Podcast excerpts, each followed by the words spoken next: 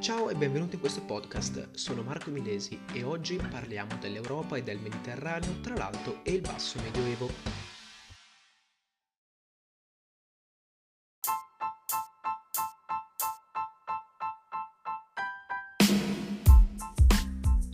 Oggi quindi avrete capito bene, puntata importante, in quanto il Medioevo è un periodo storico fondamentale. Sappiamo tutti che va dal crollo dell'impero romano nel 476 fino alla scoperta dell'America nel 1492.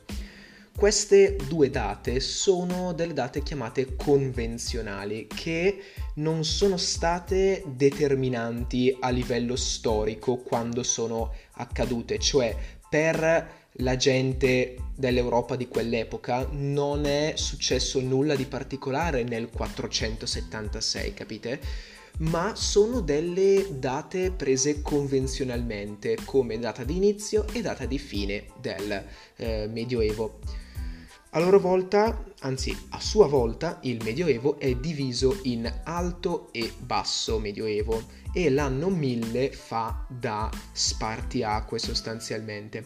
Medioevo sta per età di mezzo, che si frappone tra l'epoca romana e quella rinascimentale. Generalmente quando si, pensa, quando si pensa al Medioevo si pensa a un periodo di, di decadenza, a un periodo buio, chiuso, però eh, questo pensiero comune è inesatto. In effetti, in effetti solo dall'Ottocento, grazie a dei nuovi documenti, venne evidenziato il dinamismo e la vitalità proprio potremmo dire di questo periodo storico, nonché la sua importanza. Vediamo quindi gli imperi, i regni e le signorie tra il V e il IX secolo.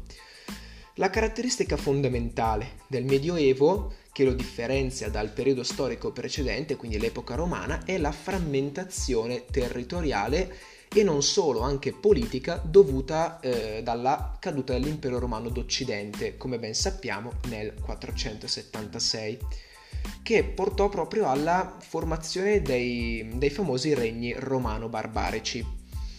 In tutti questi regni Roma rimase sempre il modello politico e culturale da eh, imitare. Parlando invece della Chiesa, eh, la Chiesa arriva ad acquisire una funzione di, potremmo dire, garante di pace e stabilità.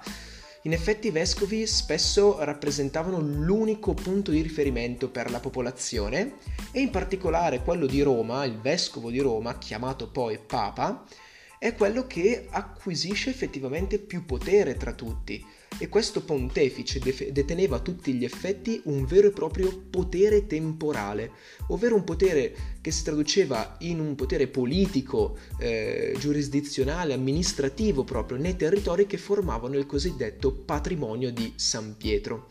Questo patrimonio di San Pietro sappiamo tutti che ebbe inizio con la famosa donazione di Sutri da parte del re longobardo Liutprando al Papa. Vabbè, una piccola digressione storica.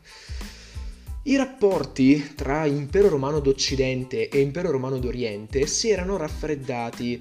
In effetti, mh, già prima della caduta dell'Impero Romano d'Occidente erano amministrativamente parlando eh, separati e eh, col passare del tempo si erano creati dei contrasti di natura sia teologica che gerarchica. Eh, con l'arrivo della crisi iconoclasta le tensioni aumentano, quindi la possibilità o meno di rappresentare Gesù, eh, insomma tutta questa crisi chiamata iconoclasta, eh, e infine lo scisma d'Oriente, ovvero la divisione tra la Chiesa d'Oriente e la Chiesa d'Occidente determina proprio la spaccatura definitiva tra l'impero romano d'Occidente e quello d'Oriente. Questo quadro già di per sé complicato si complica ulteriormente quando i seguaci dell'Islam iniziarono la conquista del Nord Africa eh, del Medio Oriente e della Spagna, incrementando quindi questa rottura che divenne definitiva dell'unità mediterranea. In questa confusione, frammentazione generale è il regno dei Franchi che prende il potere grazie alla famosa dinastia dei Pipinidi che eh, prendono un po' il ruolo di difensori dell'Europa cristiana. Infatti con la battaglia di Poitiers nel 732 Carlo Martello riuscì a sconfiggere gli arabi fermando eh, la loro avanzata in Europa. in Europa. In realtà non è che li sconfiggono con una battaglia, più che altro fu l'ultima di una serie di eh, battaglie proprio contro gli arabi. Eh, questi pipinidi guadagnano anche il sostegno della Chiesa e del Papa, giustamente avendo scacciato gli arabi dalla Spagna e dall'Europa, è giusto così, e assunsero anche l'onere di difendere militarmente il papato, in cambio ovviamente dell'appoggio da parte del Papa e della Chiesa. Tra il 768 e l'814 i Pipinidi, guidati dal famoso Carlo Magno, riescono a conquistare gran parte dell'Europa continentale. Ma questo, potremmo dire, sacro romano impero di Carlo Magno eh, era meno esteso ovviamente di quello originale romano, ma, eh, ma, era comunque molto vasto. Aveva però un punto debole, diciamo, ovvero avere il baricentro geografico, potremmo chiamarlo, il punto chiave, sostanzialmente spostato molto verso nord, di conseguenza non era al centro dell'Europa. Dopo la morte di Carlo Magno, eh, la struttura amministrativa dello Stato che aveva lasciato purtroppo non era solida e eh, c'era ancora una concezione patrimoniale dello Stato, ovvero tutta l'eredità doveva andare ai, ai figli maschi di Carlo Magno, ovvero il suo singolo, il suo unico figlio maschio, Ludovico il Pio. Ludovico il Pio prende in mano il regno, lo governa in modo buono, insomma non fece nulla di particolare, non, non si espanse e non eh, e non restrinse nemmeno i territori, lo governò normalmente. Quando morì, quindi lo governò fino alla sua morte, quando morì eh, Ludovico il Pio, il regno venne diviso a sua volta tra i suoi tre figli e questo eh, andò davvero a eh, aumentare ulteriormente questa frammentazione già di per sé negativa e comunque che aveva già preso piede. E eh, quando ci furono queste nuove invasioni da parte dei vichinghi, dei saraceni e degli ungari, ovviamente purtroppo questo regno già frantumato non riesce a compattarsi ad affrontarle e ad affrontare queste invasioni tutti insieme. Di conseguenza la difesa del territorio viene affidata ai signori locali che costruiscono delle strutture difensive e assumono soldati per la difesa proprio del territorio acquisendo sempre più potere e formando una vera e propria anarchia, potremmo dire. Questo processo di costruzione di castelli e non solo, in generale di infrastrutture e strutture difensive si chiama incastellamento. E questi signori che stavano acquisendo sempre più potere il, esercitavano il cosiddetto diritto di banno, ovvero questo diritto consentiva loro di avere dei potenti, dei, dei, sì, avere dei poteri amministrativi e giurisdizionali. Ad esempio potevano far pagare le tasse, delle imposte piuttosto che dei pedaggi sulle strade e così via. Questo porta alla formazione di una nuova classe sociale, la signoria di banno. Carlo il Grosso è l'ultimo imperatore, fu l'ultimo imperatore che governò fino all'887. Da quell'anno fino al, fino al 962 il trono rimase vacante quando Ottone I venne rincoronato, cioè non rincoronato, rincoronato per la prima volta, però nuovo imperatore, insomma, e con lui rinasce il Sacro Romano Impero. Nel frattempo queste popolazioni, che erano un po' vacanti per l'Europa, si stanziano in regioni precise formando nuovi regni. In particolare i Saraceni conquistano e si stanziano in Sicilia. Gli Ungari si stanziano in Ungheria e si, e si convertono successivamente al cristianesimo. I Normanni eh, vanno in, Normar- in Normandia e Guglielmo il Conquistatore sconfigge gli Angli a Hastings nel 1066 e fonda un regno stabile e fiorente, quindi in, eh, nella parte della Gran Bretagna e dell'Irlanda. Parliamo ora del sistema feudale. Potremmo definirlo come una rete di rapporti e di poteri molto fitta.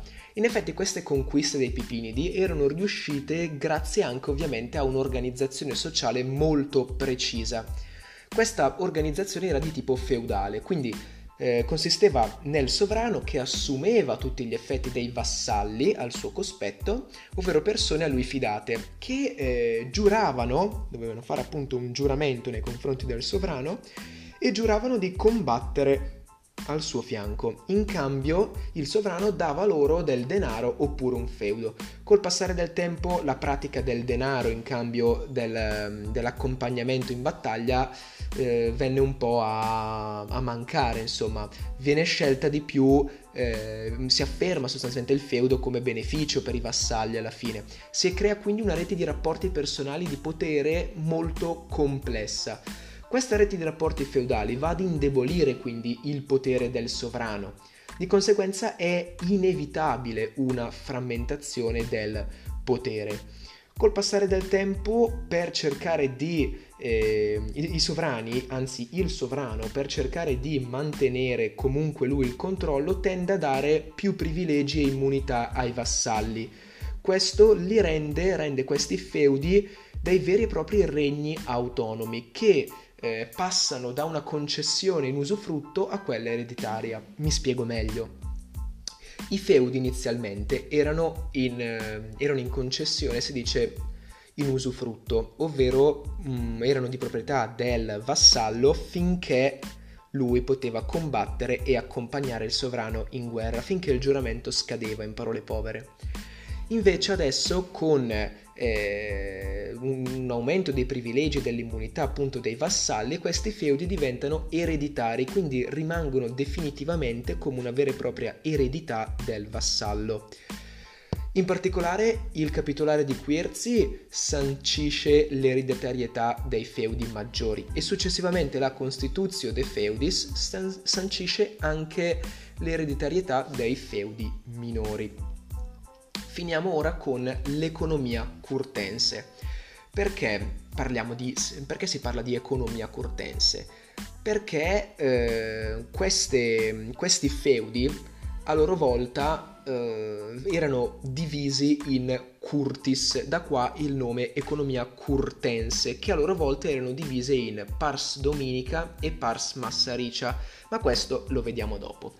Vediamo i cambiamenti nell'economia eh, e nella società mh, dovuti proprio alla caduta dell'impero romano d'Occidente. Sono quindi un decremento demografico che era dovuto alle carestie, alla peste, alle varie guerre e così via. Una decadenza a tutti gli effetti delle infrastrutture dell'epoca romana, come la rete viaria piuttosto che gli acquedotti, e il tessuto urbano, quindi le dimensioni e i numeri delle città, cominciavano a diminuire, le città cominciavano a sgretolarsi e così via. In particolare i piccoli latifondisti, a causa, pau- a causa della, della paura per le invasioni, preferivano essere sotto la protezione dei grandi latifondisti, pagando loro una quota in fatto di denaro. In questo modo le dimensioni dei, dei latifondi dei grandi latifondisti aumentavano sempre di più, al punto da doverli dividere in curtis che a loro volta, come detto prima, erano divise in pars dominica, ovvero la parte del signore, domus, gestita direttamente da lui, e la pars massaricia, ovvero la parte dei piccoli proprietari terrieri. Il nome deriva dal manso, che era sostanzialmente la porzione di terreno che ogni famiglia poteva gestire, la porzione massima che eh, ammontava, se non mi sbaglio, a circa 30 ettari. Eh, in queste curtis l'economia era di tipo chiuso, ovvero vigeva il cosiddetto autoconsumo, si produceva e si consumava ciò che si produceva, non si vendeva nulla, non c'erano quindi scambi monetari, anche se l'economia monetaria continuò soltanto successivamente grazie alle grandi abbazie che commercializzavano i prodotti in, avvan- in avanzo. Parlando dei punti di contatto tra Oriente e Occidente, mh, mm, vabbè, gli unici punti di contatto erano ovviamente le città italiane di dominio bizantino, in particolare Venezia acquisisce eh, tanto potere e eh, però a causa della pirateria l'Europa torna comunque a chiudersi e tende a non avere tanti rapporti con l'Oriente. Detto questo, abbiamo finito eh, la parte dedicata all'Europa e al Mediterraneo nel periodo dell'alto e del basso medioevo. Eh, bene, quindi ci vediamo nel prossimo episodio dove parleremo proprio dell'Europa medievale. Grazie per aver ascoltato questo podcast, ci vediamo nel prossimo episodio. Ciao!